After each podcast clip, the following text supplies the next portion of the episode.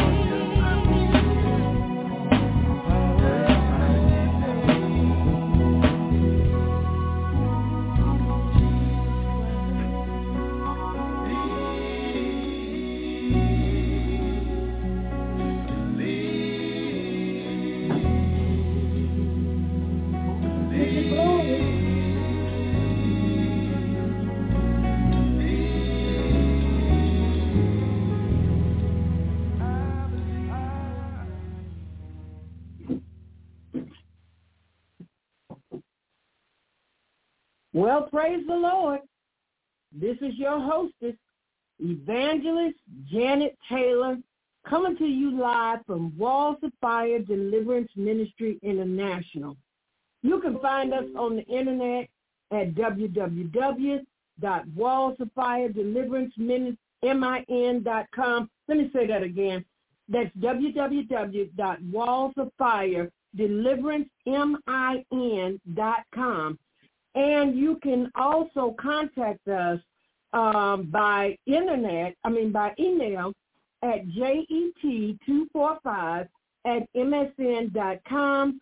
Also, um, you can sow a seed if you desire um, through PayPal or Zelle using that same email address, jet245 at msn.com. And our phone number is area code 336-830-0601.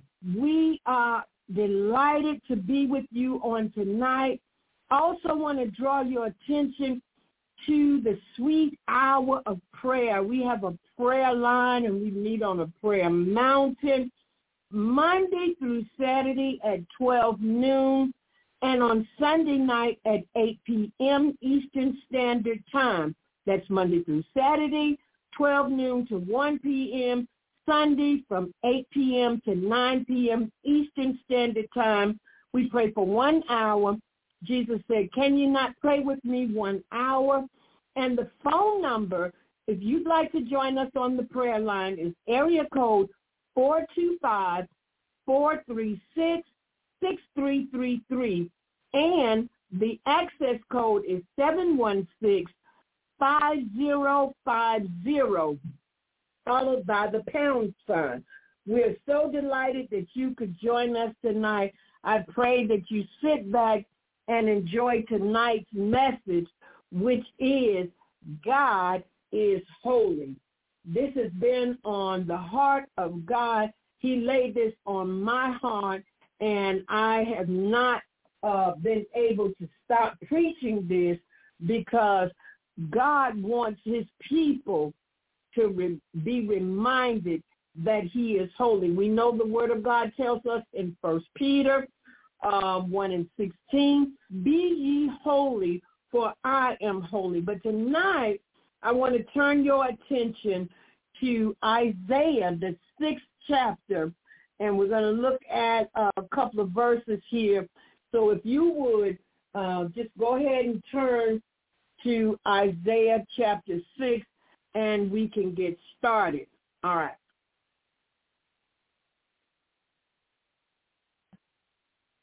So here we go. As I said, our message for tonight is God is holy. Now, um, many people like to talk about God, but very few have a true understanding of who God really is. You know, when I ask people, uh, can they describe who God is, the first word out of their mouth is God is love. And they are correct. You know, that's true. God is love.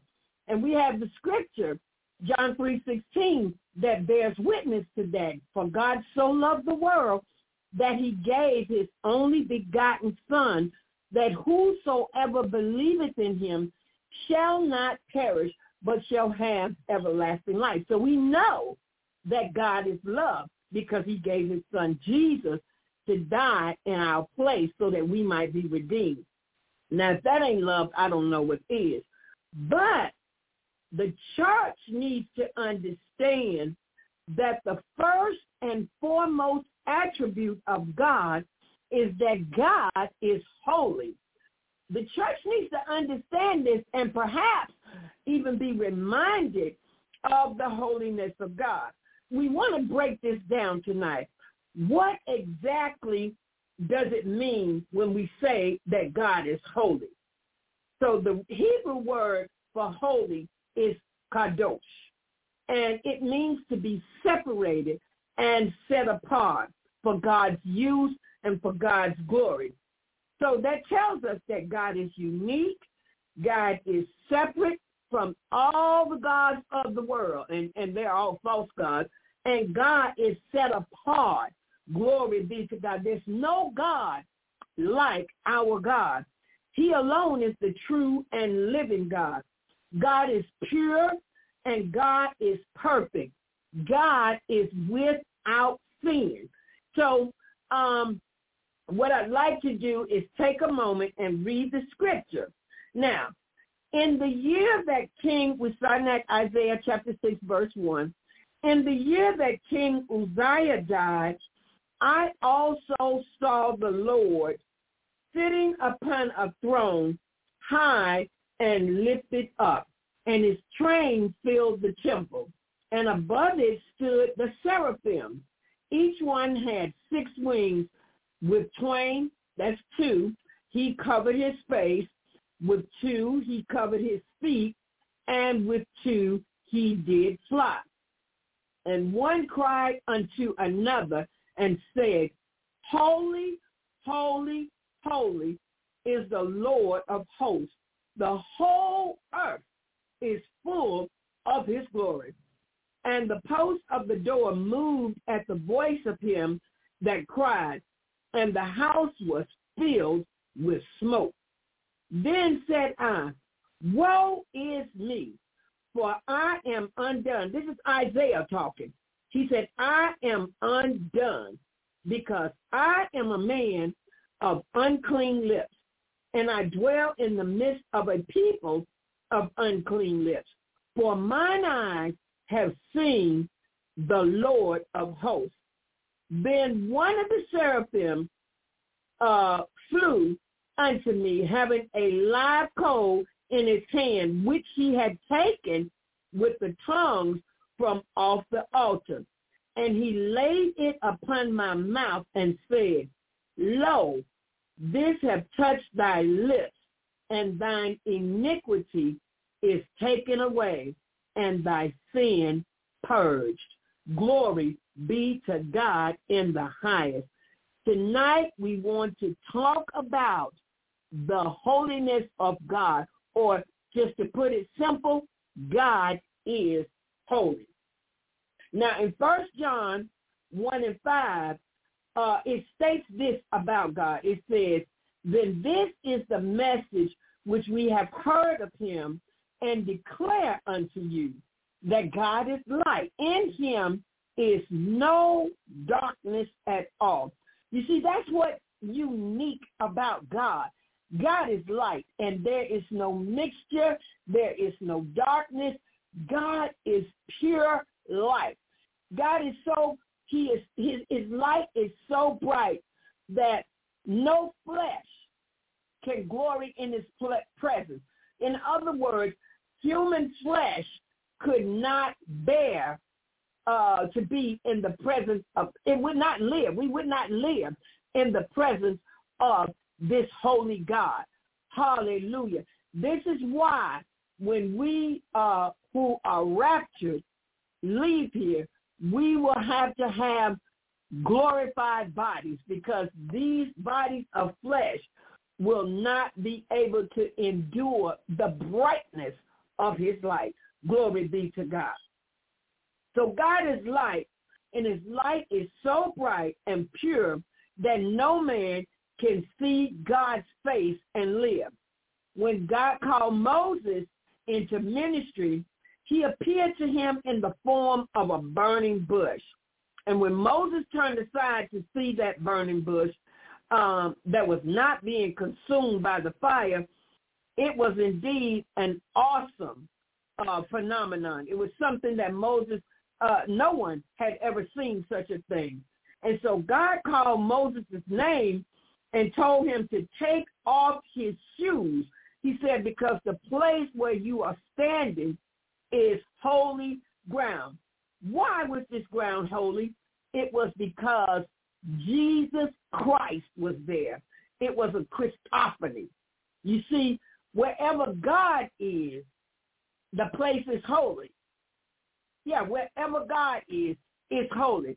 You remember over in uh, Exodus when Moses asked to see God face to face.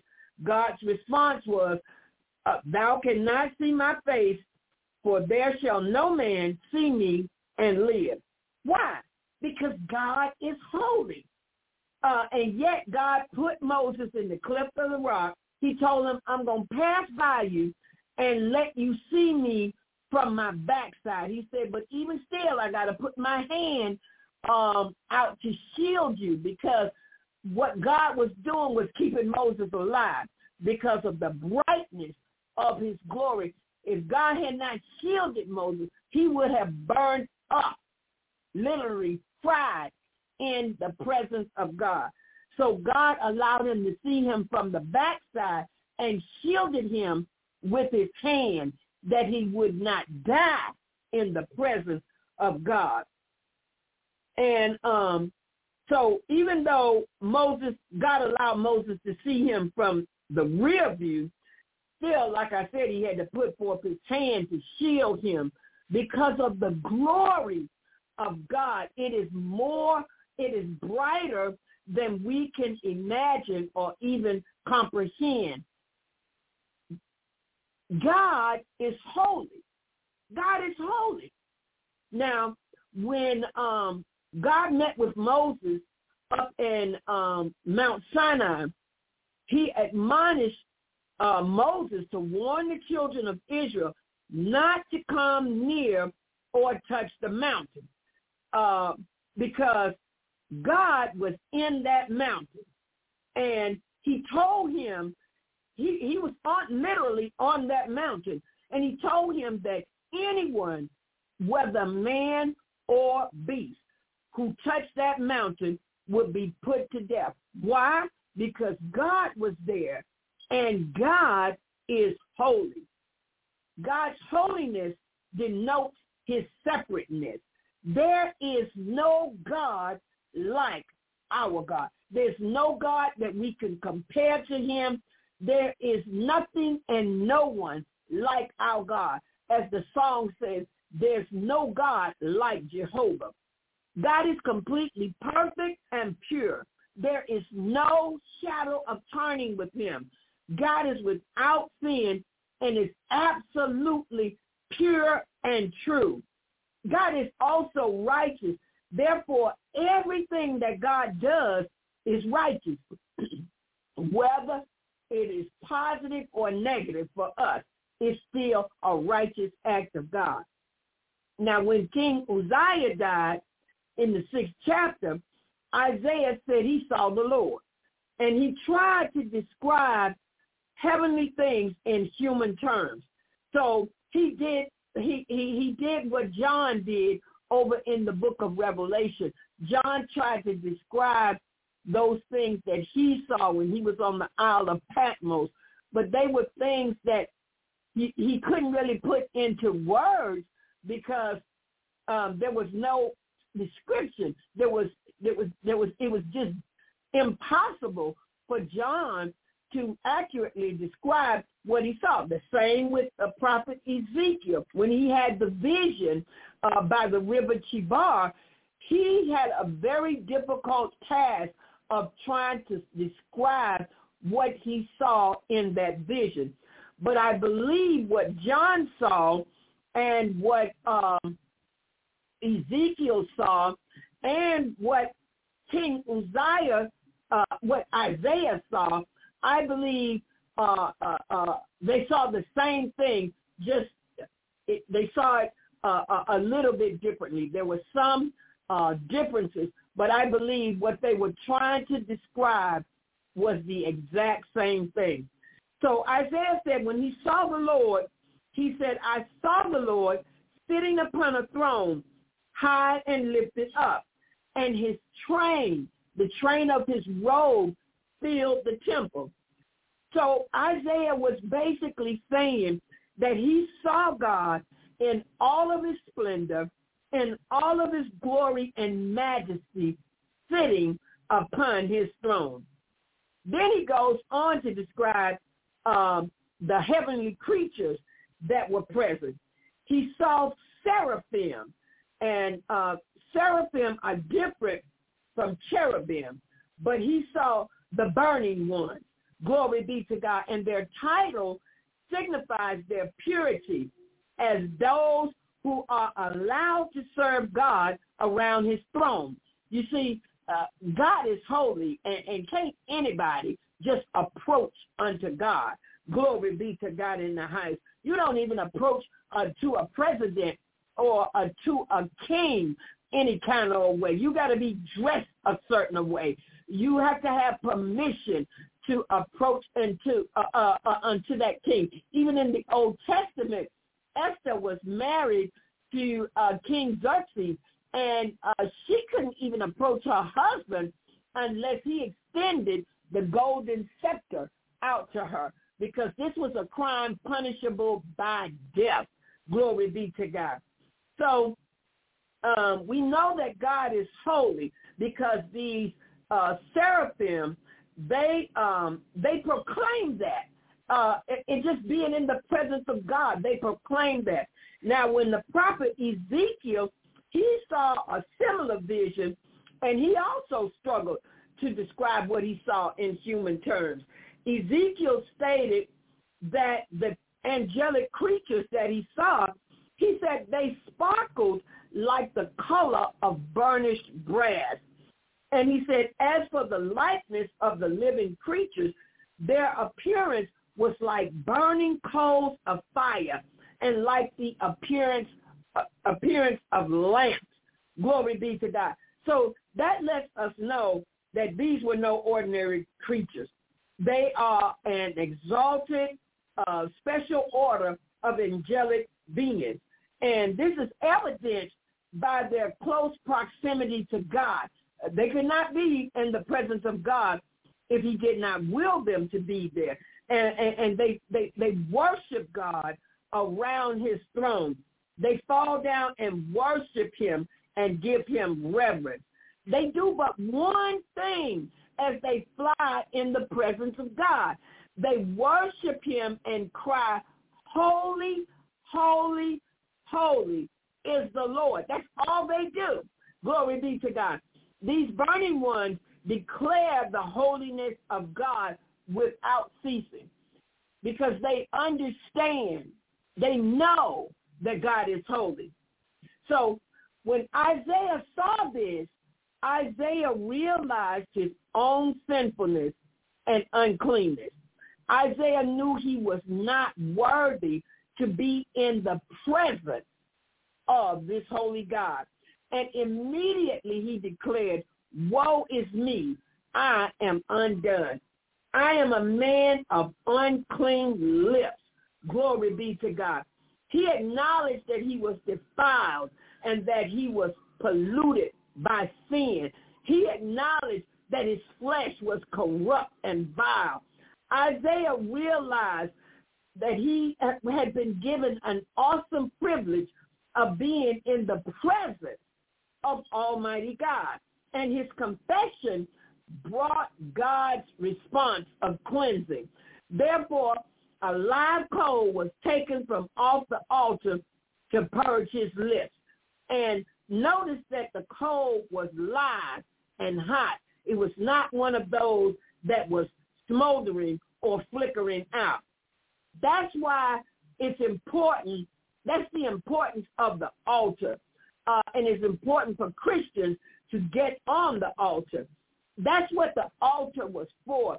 The altar is the place where the sacrifice is laid down. You see, when we cry out to God for forgiveness of our sins on his holy altar, when we cry out to God in sincerity and in truth and ask God to help us overcome our daily sinful struggles, uh, what God does is take a live fire uh, off from the altar that will burn up whatever sacrifice we put on that altar.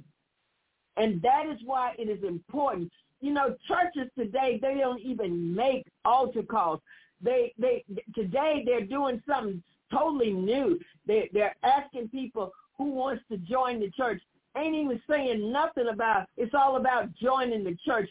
They're building ministries around men and not around that are not centered around God. And and this is this is this is problematic.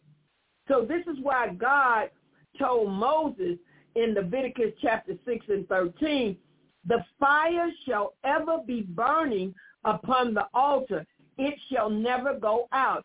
It was to burn perpetually, day and night. And the priests were responsible for putting wood upon the altar every morning. What is the wood? The wood is the prayers of the saints of God. Glory be to God.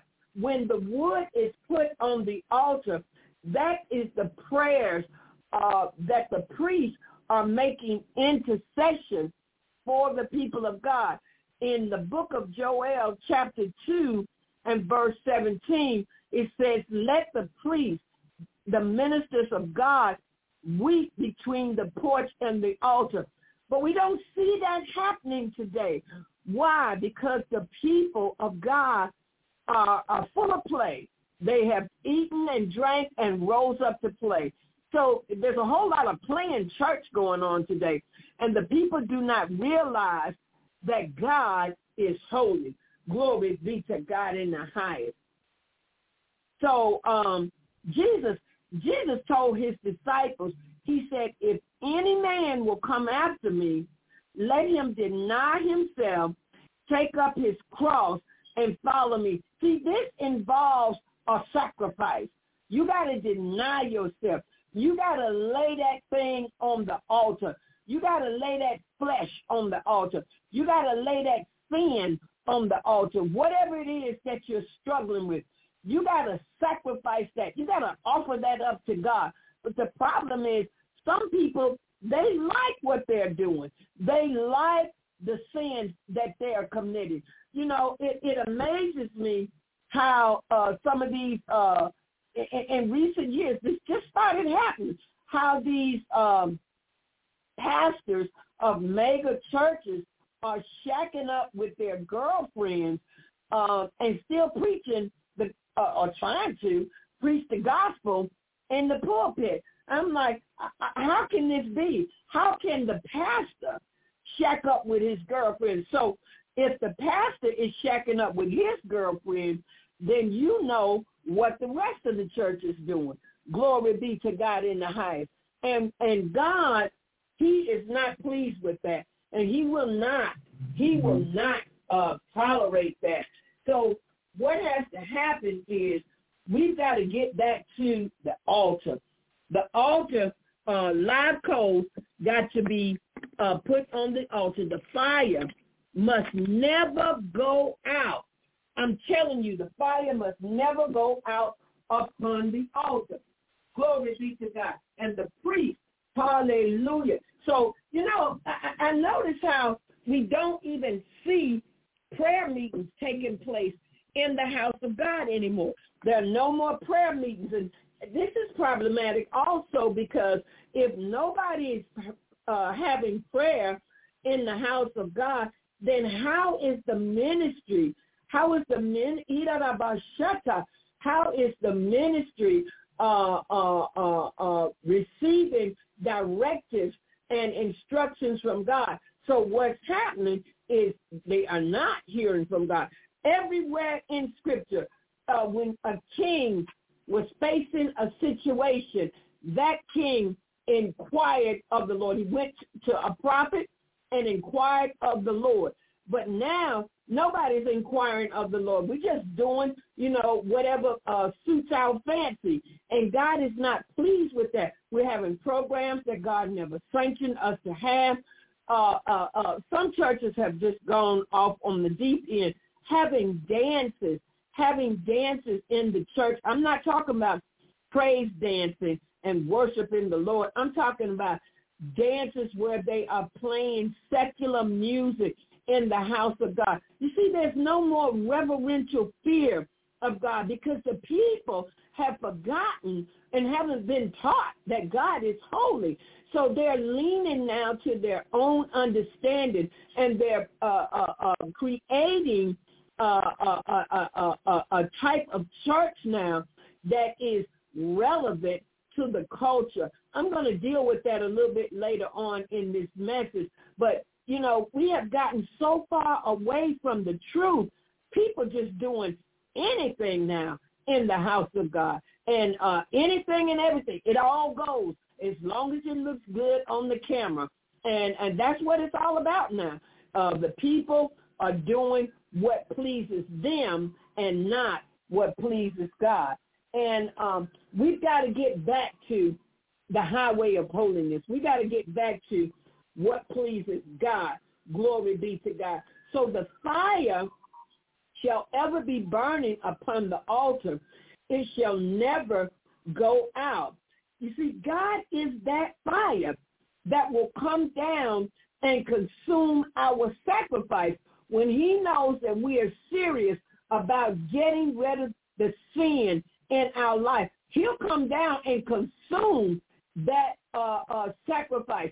So if you're struggling with lust and you put that lust on the altar, God, he will come down and burn up that demon of lust in your life. But if you are not sincere about it, if you're playing games with God, then uh, God is not going to take anything from you. You know, he gives us free will, and we have to offer it up to God. We have to offer up our struggles. We have to offer up those things to God that we have not yet overcome. We have to offer them up to God. And then God will take them. But God is not just going to come and take away your cigarette habit. And God is not going to just come and take away your desire to fornicate. He's not going to take anything from you because you have to offer it up. You have to say, God, I don't want this in my life. Father, take this from me. I, I, I don't want anything that doesn't please you. I know because I had to uh, say the same thing to God. I struggled in so many different areas in my life but I had to get on my knees with tears streaming down my face and ask God to take these things and I laid them down. I, I put them on the altar, you know, because I came into the realization that I love God more than I love my sin. Glory be to God in the highest. And we've got to get to that place. And the reason that the church is not there is because nobody is preaching or teaching that God is holy. So there's a lack of reverential fear of God in our churches today. I mean, people are carrying on in such an ungodly manner, and it shows. It shows. I don't care how much you decorate. I don't care how much uh, uh, uh, stained glass windows you have. I don't care how much you put uh, long robes on and, and try to make yourself look spiritual. The sin in our lives will be shown up by the light. Glory be to God. The light. You see, the Bible says that in him, that God is light, and in him there is no darkness at all. There's no flesh in God. There's no uh, uh, uh, uh, uh, uh play in God. God is holy. And this is what the church needs to know. This is the message that the church needs to hear in this day and time is that God is holy. Glory be to God in the highest. Hallelujah. When Aaron, Aaron over in the 10th chapter of Leviticus, Aaron's two sons, Nadab and Abihu, um, did something and it cost them their life. They offered strange fire unto the Lord. They put it in their censers, and uh, the Bible says that the fire came up, rose up out of the the uh, uh, incense plate, out of the censers, and um, and um, burned them up. And so um, Aaron, he questioned why God killed his two sons. And uh, Moses had to explain to him that, first of all, is a righteous act. Um, because God cannot do evil. He cannot be tempted with evil. And God had previously given explicit instructions to the priests concerning the altar, the incense, and the offering of the sacrifices. Only the high priest were able to offer the sacrifices uh, the burnt offering sacrifice. Nobody could do that but the high priest. But all the priests had to consecrate themselves uh, unto the Lord and be sanctified in order to come and serve before the Lord.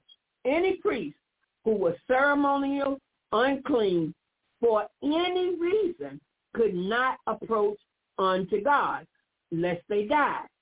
Now, the incense had to be made from a special mixture that God had specifically outlined. And it could not even be duplicated for any common ordinary use. Only it could only be used to uh, make the incense. And the fire had to come from the altar. Glory be to God. So you could not just go and and and strike a match and and and and uh, use one of these torch things that they make. You couldn't do that. The fire had to come for the incense had to come from the altar. And Aaron's sons, they died because of their own disobedience. They learned the hard way that God is holy. Glory be to God. And I'm I'm, I'm beginning to believe that uh, a lot of people going to learn it the hard way. Glory be to God. Now let's think about when Aaron, when David, he he attempted to bring back the Ark of the Covenant. He was bringing it back to Jerusalem, and the priests, uh, who the only ones were allowed to touch it, they carried it incorrectly. They were supposed to carry it um, by putting poles uh, called staves through these loops, and they were to carry it upon their shoulders. But they put it on a cart, and it almost toppled over. And Uzzah reached out to catch it from falling, and he touched the holy thing of God, the holiness of God, and fell dead immediately. And David, David was afraid after that. He said, how am I supposed to bring the ark of the covenant back to Jerusalem? Well, David had to go and um, check the books because it was recorded in the history of, uh, in the chronicles of the church. And so what had to happen was David had to find the correct way to bring the ark of God uh, back. It had to be carried on poles, and um, the priests had to bear it upon their shoulders. And if they had done that um, the first time, Uzzah would not have had to, he would not have attempted to catch it, and he would not have died. You see, no one was allowed to touch the Ark of the Covenant except the priest. So although Uzzah's intentions were well-meaning, Uzzah was not a priest and he was not authorized to touch the ark of God. Because once the blood was sprinkled on the mercy seat, God inhabited that. And Uzzah fell dead literally because he touched God. God is holy. And we got a generation of young folk, and some of them ain't that young, but they want to serve God in in the way they want to serve God, not according to God's standards. They want to offer up to God that which is not holy, that which is not clean, and that which is profane. Now we need to search the scriptures because we need to remember that both Cain and Abel offered God a sacrifice. One was accepted and the other was not. A lot of times it has to do with our motives. You see, the Bible says that man looks at the outward appearance, but God searches the heart because only God knows the heart. So God knows our motives for doing the things that we are doing. Some people do things and uh, so they, they can parade themselves uh, uh, uh, across the front of the church and everybody can see them. Uh, some people love to be seen, so they do things to be of men. That's a spirit of pride. That's a spirit of pride. And there are uh, six things that God hates, but uh, I can sum it up in three. The lust of the flesh, the lust of the eyes, and the pride of life. Those are Satan's um, three uh, uh, uh, uh, methods he uses all the time. The lust of the flesh, the lust of the eyes, and the pride of life. And God hates those things. So when we are operating or trying to do something and our motives are not wrong, it might be a right thing, but the wrong motive. And God is not pleased and he will not receive it. Glory be to God. So God is also righteous.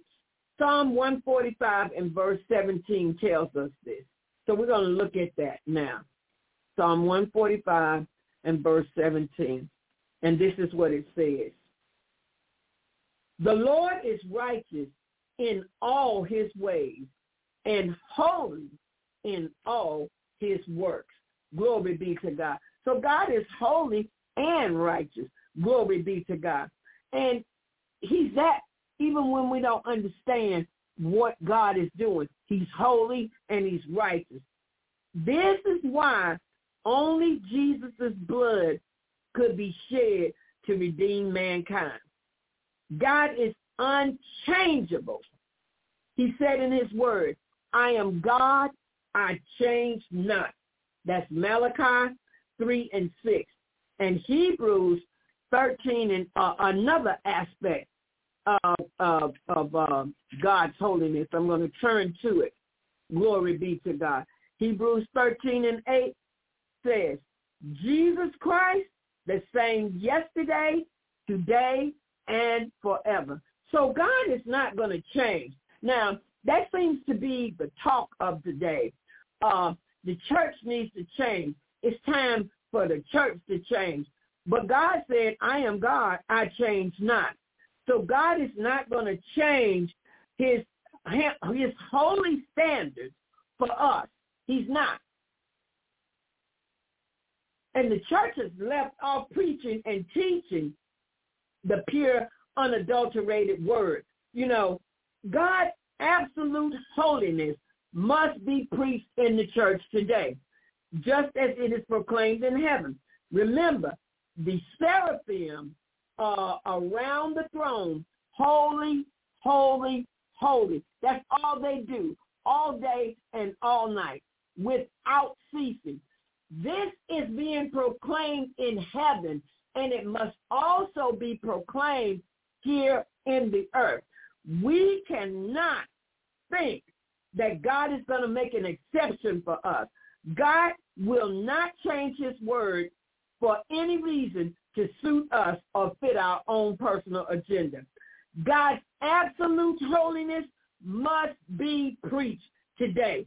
And there is no such mandate found in Scripture to preach a watered-down gospel that is relevant to the culture of our time. And that's what people are saying today. Oh, we need to preach a gospel that's relevant to the culture. That is from the pit of hell. It's not scriptural.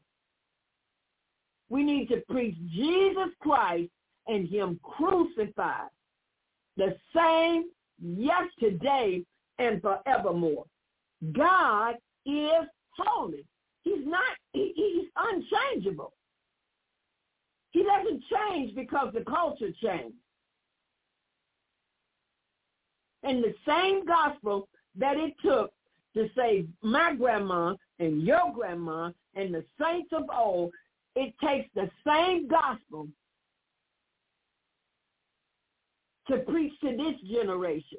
And it took the same gospel to be preached to us, to win our souls. Glory be to God. So we don't need to preach another gospel. Any other gospel other than the gospel of the Bible, the Bible says it is accursed. And that's what's being preached today. They're preaching another Jesus.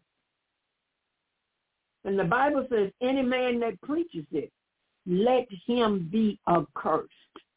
Glory be to God. So it's not God who's got to change. It's us who have to change because what? God is holy. And he's not going to change uh, uh, uh, his holy standard for us. The church is no longer preaching holiness and righteousness and purity. The church is not preaching that anymore. They say that's not relevant. The devil is a liar. So what is being preached now is lies. Lies being preached from the pulpit all across America to placate the people and to lull them to sleep. The church is spiritually asleep. I saw it in a dream. I saw the church, the sleeping church. Everybody in the church had on their pajamas. People were reclining. People were sleeping. Some were waiting on the show to start. That's a, that's the spiritual condition of the church today. The modern day church is preaching a message of comfort to pet people in their sin. Don't nobody want to offend nobody because they're afraid if we offend them, they're going to take their money and go somewhere else. Don't you know it's a poor God that can't take care of his church? He said, upon this rock I will build my church, and the gates of hell shall not prevail against it. If God called you to start a ministry, if God called you to build him a house, he will provide. His name is Jehovah Jireh. And he said, I will supply all your needs according to my riches in glory. The earth is the Lord and the fullness thereof. He said, the gold is mine and the silver is mine. Everything that was made was made by God and everything belongs to God. God ain't got no shortage of nothing. But we got to remember who he is. God is holy. People can no longer uh, endure sound doctrine. They don't even want to hear that now. They only want messages about God's love. But I'm going to tell you something. Woe to the church that falls into the hands of this holy God. Hallelujah. I think Jonathan Edwards preached it back in the 18th century. Uh, sinners in the hands of an angry God. No, I'm not talking about an angry God. I'm talking about sinners and saints alike that fall into the hands of a holy God. You don't want to play with God. God is holy, and no flesh can glory in his presence. We must proclaim the message of God's holiness until Jesus Christ returns. We must have a reverential fear of God and understand that God is holy. God is not your homeboy. God is not your homie. God cannot be approached casually or in a common manner. God is holy. The seraphim know that God is holy. The burning ones, glory be to God. And they fly all around God's throne all day and all night. Glory, hallelujah. And they cry, holy, holy, holy is the Lord God Almighty. And when the prophet Isaiah saw this in a vision, his response was, woe is me. I am undone. I am not fit to be in the presence of the Lord. This sinful flesh of mine, I'm a man of sin. I'm unclean, glory be to God. And this happened when God called Isaiah into the ministry. He called him to be a prophet. Glory, hallelujah. But Isaiah realized that in the presence of God, he saw his own sinfulness. Glory be to God in the highest. This is how, you know, people like to say, people love to say, oh, he's here. He's here in, in, a, in a church service. They just love to say that. But I'm going to tell you something. You do not have to announce when God is present in the sanctuary. Solomon taught us how to know when God is present in the sanctuary. Let's turn there. We're going to turn to Second Chronicles. Hallelujah. And um, the sixth chapter. And this is what it says. The seventh chapter, I'm sorry. This is what it says. It says, now when Solomon had made an end of praying, the fire came down from heaven and consumed woo, the burnt offering and the sacrifice and the glory of the Lord filled the house. See, I told you, when you put it on the altar, when you put your struggles on the altar and you cry out to God, the fire will come down and burn up the sacrifice. Whatever you sacrifice to God. This is why the word of God said, if any man will come after me, let him deny himself. Put it on the altar. Put that thing on the altar that you are struggling with. Deny yourself.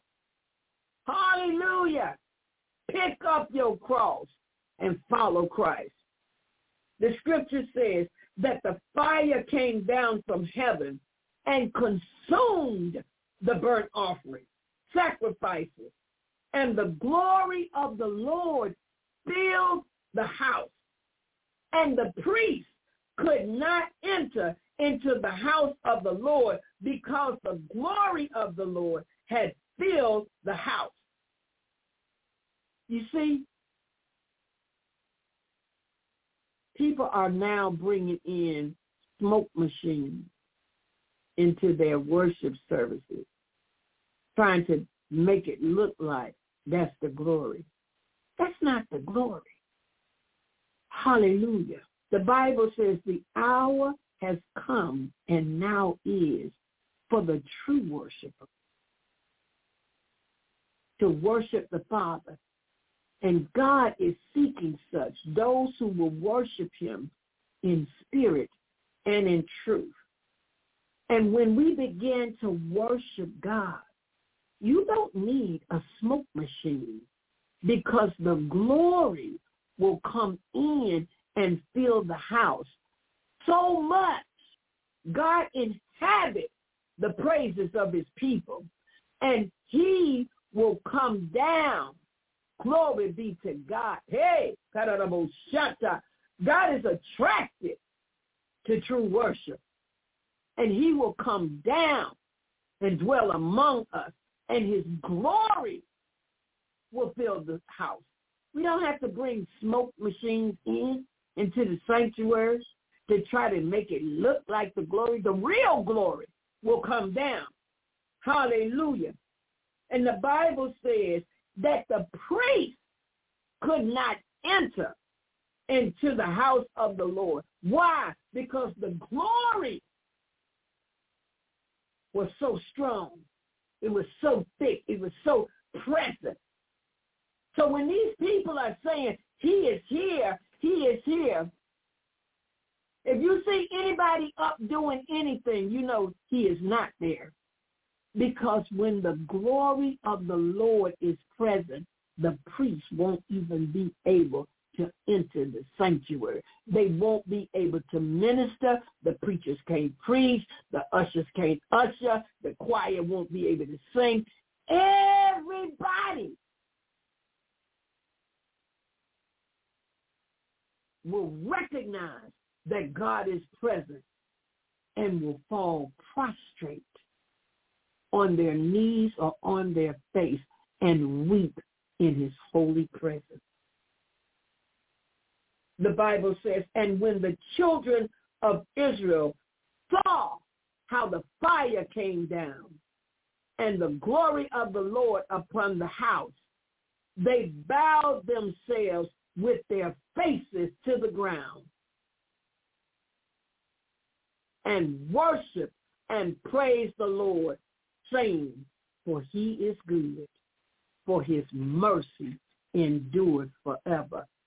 This is how we know when the Lord is present in our services. I have been in these types of services when the glory came down and filled the house. Nobody could do anything. The preachers couldn't preach. The choir couldn't sing. Nobody could do anything. As a matter of fact, everybody laid on their face, bowed their heads, and laid on their face in the presence of the Lord. We did not manufacture a move of God. When God came into the sanctuary, everybody went face down and wept in his holy presence because we knew he was there. Nobody had to announce it. You see, God is holy. He is holy. And we've got to get back to that. We've got to remember who he is. Yes, he is love, but his number one, first and foremost attribute is that God is holy. When people began to understand that God is holy, much of what we see taking place in our churches today will automatically cease. This entertainment, which has no place in the house of God, it will disappear when we understand how holy our God is. I mean, people just entertaining one another. God is to be worshiped in spirit and in truth.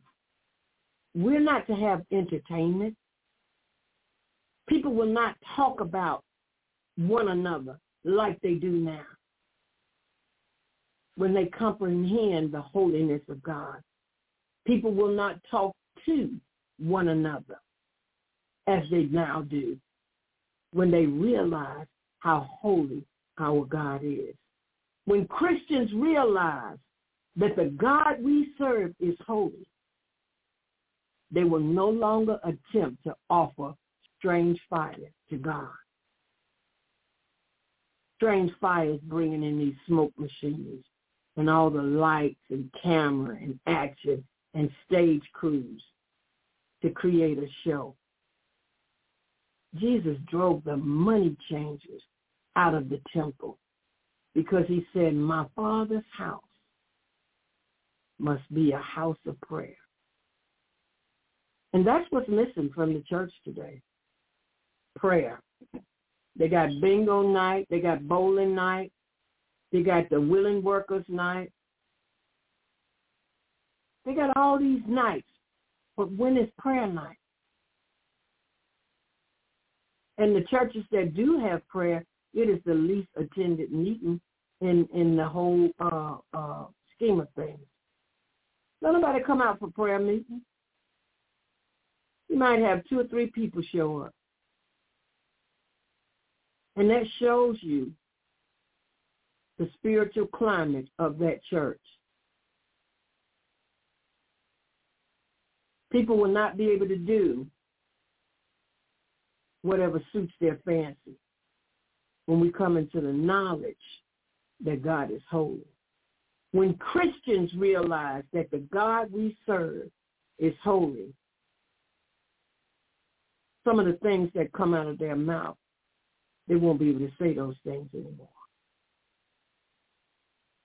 There will be no need to manufacture a move of God when we realize God is holy. He inhabits the praises of his people. God is looking for the true worshiper. Glory be to God in the highest. All this meanness and bitterness and jealousy and envy and fighting and bickering and not speaking to one another and won't sit beside sister so-and-so or brother so-and-so in the house of God.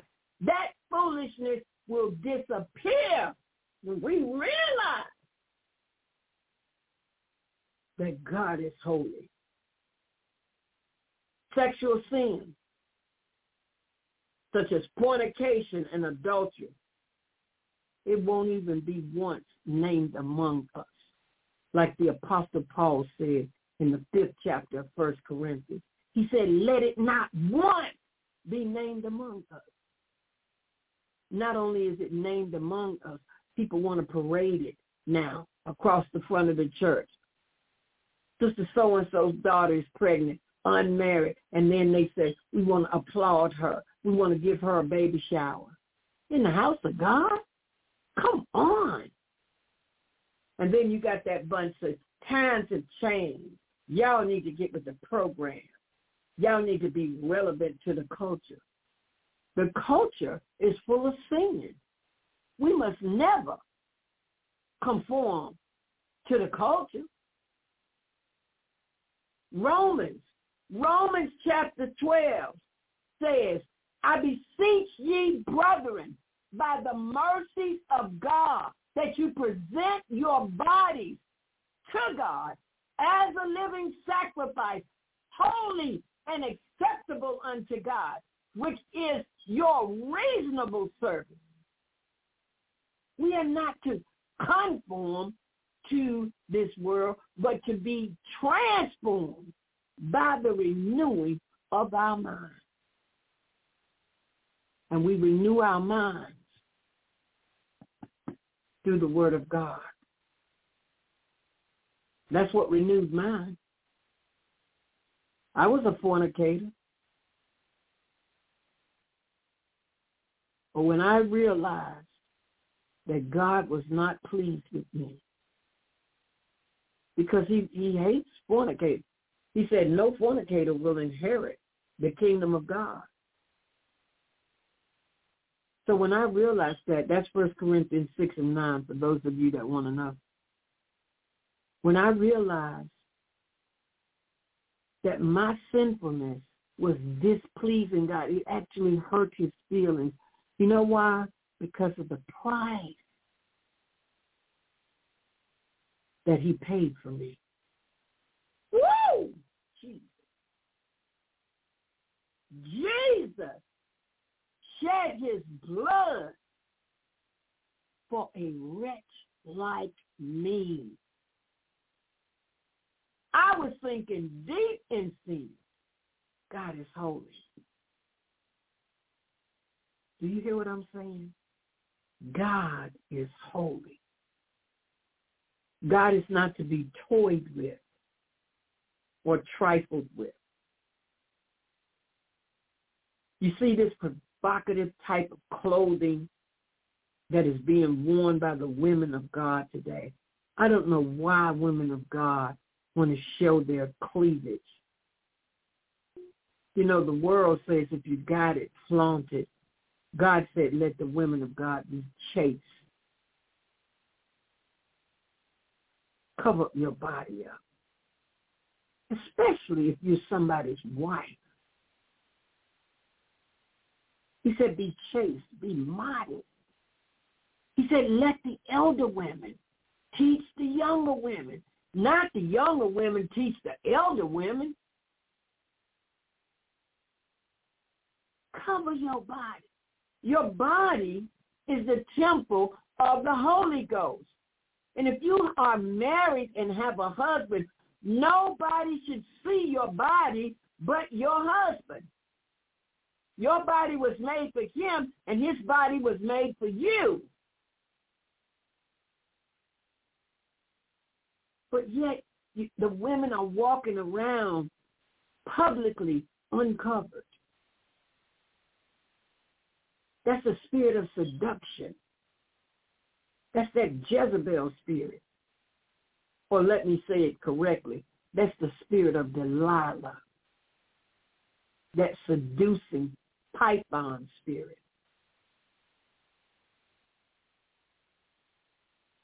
And great men of God have fallen prey to that spirit.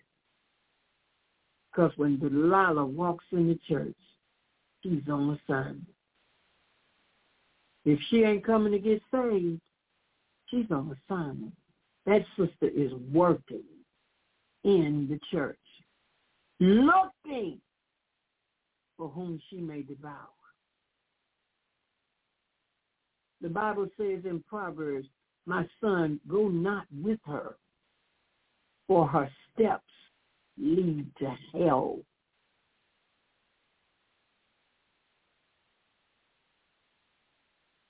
That's what's happening in the church today. Women wearing this provocative clothing. And see, when we understand that God is holy, this won't happen anymore. The women will cover themselves. They will be ashamed and cover their nakedness.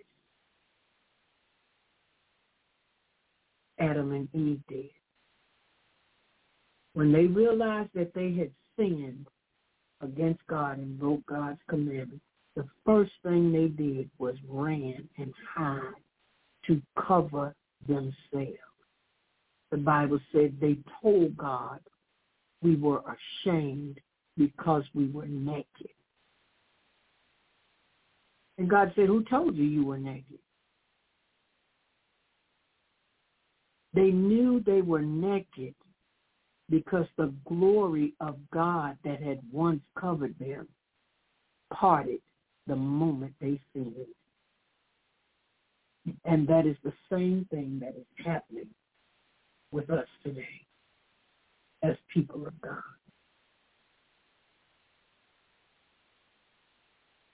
There are countless stories in the Bible providing detailed accounts of what happened to those who forgot the holiness of God. They are recorded in Scripture for our example. God is holy. He is not to be toyed with or trifled with. One cannot approach unto the throne of God in a casual manner. I heard a young lady preaching, saying she talked to God like he was her homeboy.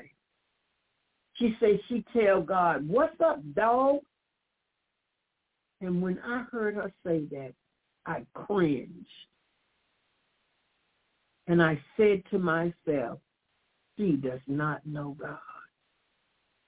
Because you can't talk to God that way. You cannot. Why? Because God is holy. Although the veil has been rent from top to bottom, God is by no means common. And the people of the Old Testament, they knew and understood that God is holy. And the church of today has got to come into this knowledge. It's got to be taught in our Sunday school classes, in our Bible study classes. It's got to be taught that God is holy. People need to know who God is, who he really is. God is not like Santa Claus. He's not some uh, uh, genie in a bottle where you just rub his belly and he gives you what you want. No, God is not like that. God is holy. We must remind ourselves and the generations to come that God is holy. We cannot afford to forget this message. Let's close with looking at Leviticus chapter 11. Hallelujah. Thank you, Jesus. Thank you, Lord Jesus. Leviticus chapter 11, verses 44 to 45, and then we're going to look at 47a. He says, I am the Lord your God. You shall therefore sanctify yourselves, and ye shall be holy, for I am holy. Neither shall ye defile yourselves with any manner of creeping thing that creepeth upon the earth. For I am the Lord that bringeth you up out of the land of Egypt to be your God. Ye shall therefore be holy, for I am holy. And verse 47, A, the A part says, to make a difference between the unclean and the clean. Glory be to God and I. Hallelujah. Hallelujah. Saints, those of you that are listening to this message tonight, we must remember that God is holy. He has always been holy and he will always be holy. We cannot disrespect God. We cannot. So many young people bring their cell phones to church with them, and they are constantly on the cell phone while in the house of God. How you going to disrespect God in his own house? And we we want to make excuses for them. Well, maybe maybe that's their job. Maybe they maybe they are on call. There could be a few that are on call. But the most of them are just texting their friends in the house of God.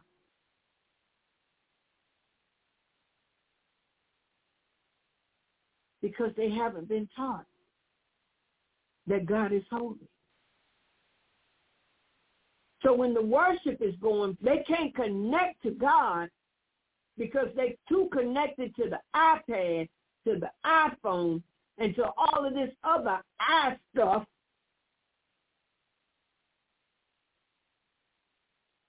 to their iPods, they're too connected to all of these other things.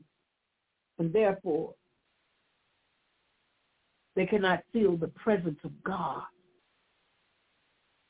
Hallelujah. When he is there. But we can't blame them. They have not been taught.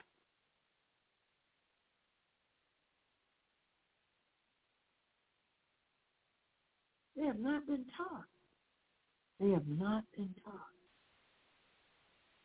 And it is our job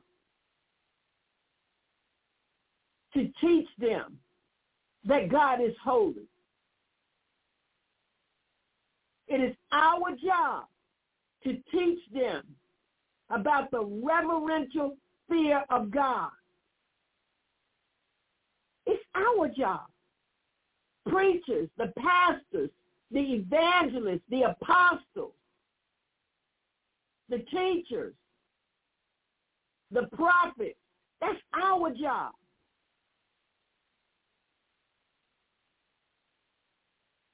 They have to be taught about the holiness of God.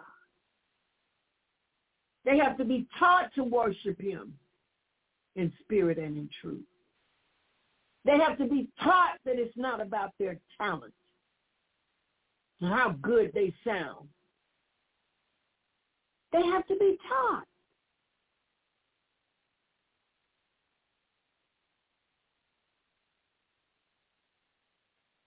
So we have a job to do. There's so much work to be done. Yes, we got to preach salvation. We still got to tell them that Jesus is coming. But we've got to teach them that God is holy. Come to understand that God is holy. Everything else is fallen.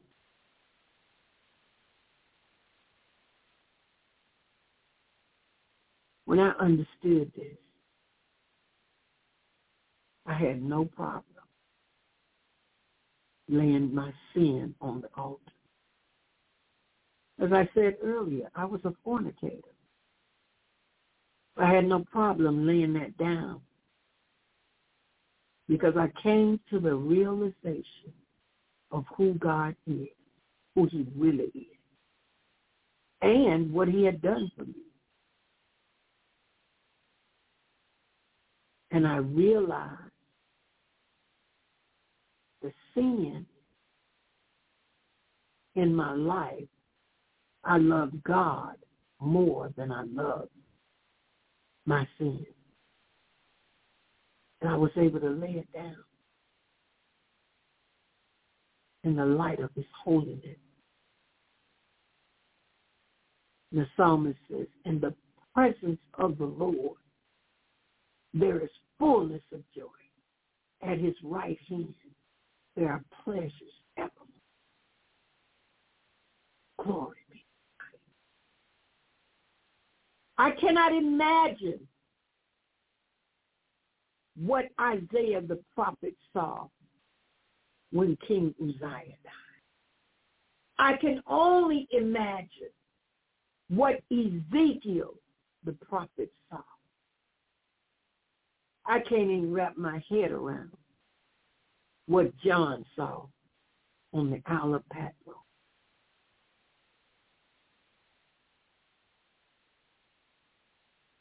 But I do know one thing. That each of them trembled at what they saw. They realized the holiness of God. And I guarantee you that it changed their lives forever.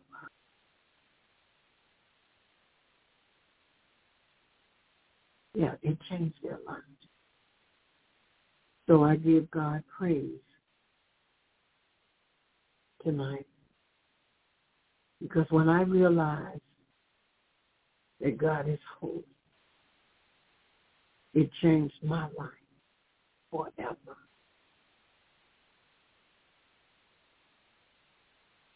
Just knowing that God is holy. Knowing that he's omniscient. He knows everything. He sees everything. And he is everywhere.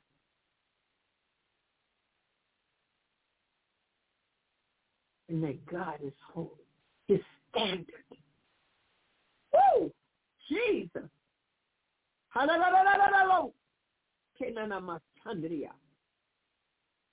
He is holy.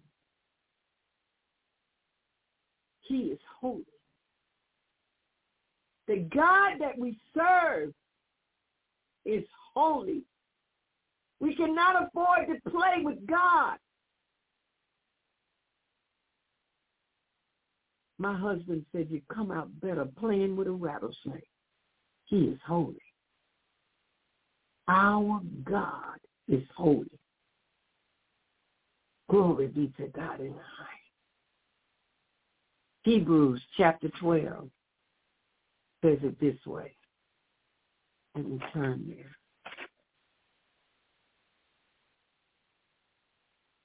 See that ye refuse not him that speaketh. For if they escape not who refused him, bake on earth, much more shall not we escape if we turn away from him that speaketh from heaven, whose voice then shook the earth. But now he hath promised, saying, Yet once more I shake not the earth only, but also heaven. And this word, yet once more, signifies the removing of those things that are shaken as of things that are made, that those things which cannot be shaken may remain. Wherein all of these manufactured moves of God that people are making and creating, studio, glory be to God. He said it will be the removing of those things that are shaken as things that are made. that should be man-made. That those things which cannot be shaken may remain. Wherefore, we receiving a kingdom which cannot be moved, let us have grace whereby we may serve God acceptably with reverent answer or the reason for this is found in the next verse. For our God is a consuming fire. Hallelujah. Hallelujah. Let us serve God acceptably the way he wants to be served, not the way you or I think we ought to serve God, but the way God has determined, has predetermined that he should be served. And he said in his word over in Leviticus, and then Peter quoted it over in First Peter. Be ye holy, for I am holy. That's the only way we can serve God. Hebrews 12 tells us, glory be to God. Thank you, Jesus.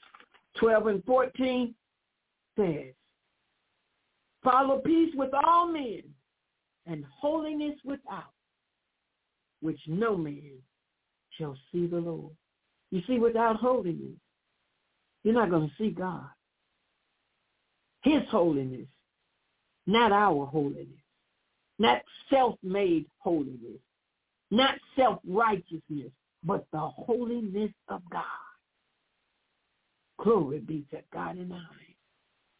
Hallelujah. Thank you, Jesus. Let us serve him acceptably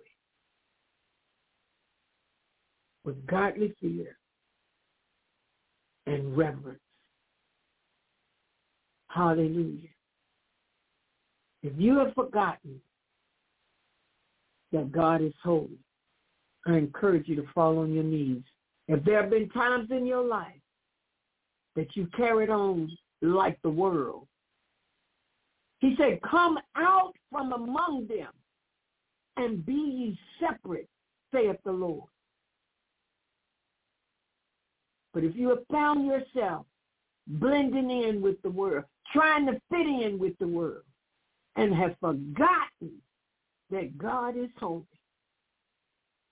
this is your opportunity right here and right now to repent and ask God to forgive you. And then put the cherry on top by asking God to make you holy. Nobody can do it but him. Glory be to God. Know, I wrote a little song some years back. And that song was birthed out of prayer. I want to share just a small portion of it with you tonight. Lord, make me holy.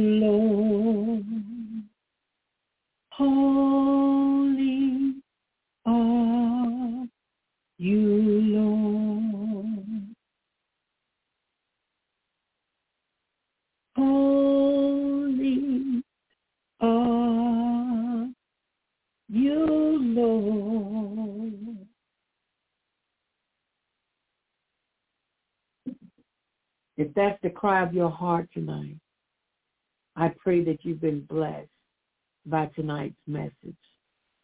Lord, us holy. Make us holy, Lord, because you are holy. And we want to be like you. This is your hostess, Evangelist Janet Taylor, coming to you live tonight from Walls of Fire Deliverance Ministry International. You can find us on the World Wide Web at www.wallsoffiredeliverancemin.com. You can also contact us by phone, area code 336-830-0601, and you can email us at jet245 at msn.com. You can also text us at 336-830-0601. And if you are led by the Holy Spirit to sow a seed into this ministry, you can do so through PayPal or through Zelle using this um, email address, jet245 at msn.com. Encourage you to join us Monday through Saturday at 12 noon and on Sunday night at 8 p.m. for the sweet hour of prayer. Now that's Monday through Saturday at 12 noon Eastern Standard Time and Sunday night at 8 p.m. Eastern Standard Time. So whatever time zone you live in, you're going to have to adjust your time accordingly because we are going to be going by Eastern Standard Time. And the number is 425-436-6333. And the access code is 716-5050 followed by the pound sign. We pray for one hour because Jesus said, can ye not pray with me for one hour? And the answer, yes, Lord. Glory be to God. So we're signing off tonight, and we want you to know that we love you, and we thank God for you. So um, I hope you've been blessed tonight. May God bless you. May heaven be yours. Amen and amen. Good night. This episode is made possible by PwC. A robot may not be coming for your job, but competitors are coming for your market share. At PwC, we pair the right tech with the right solutions to help you gain a competitive edge. Reimagine operations from the cloud, fuel innovation with responsible AI, and detect risks before they become headlines. That's human-led and tech-powered. It's all part of the new equation. Learn more at thenewequation.com.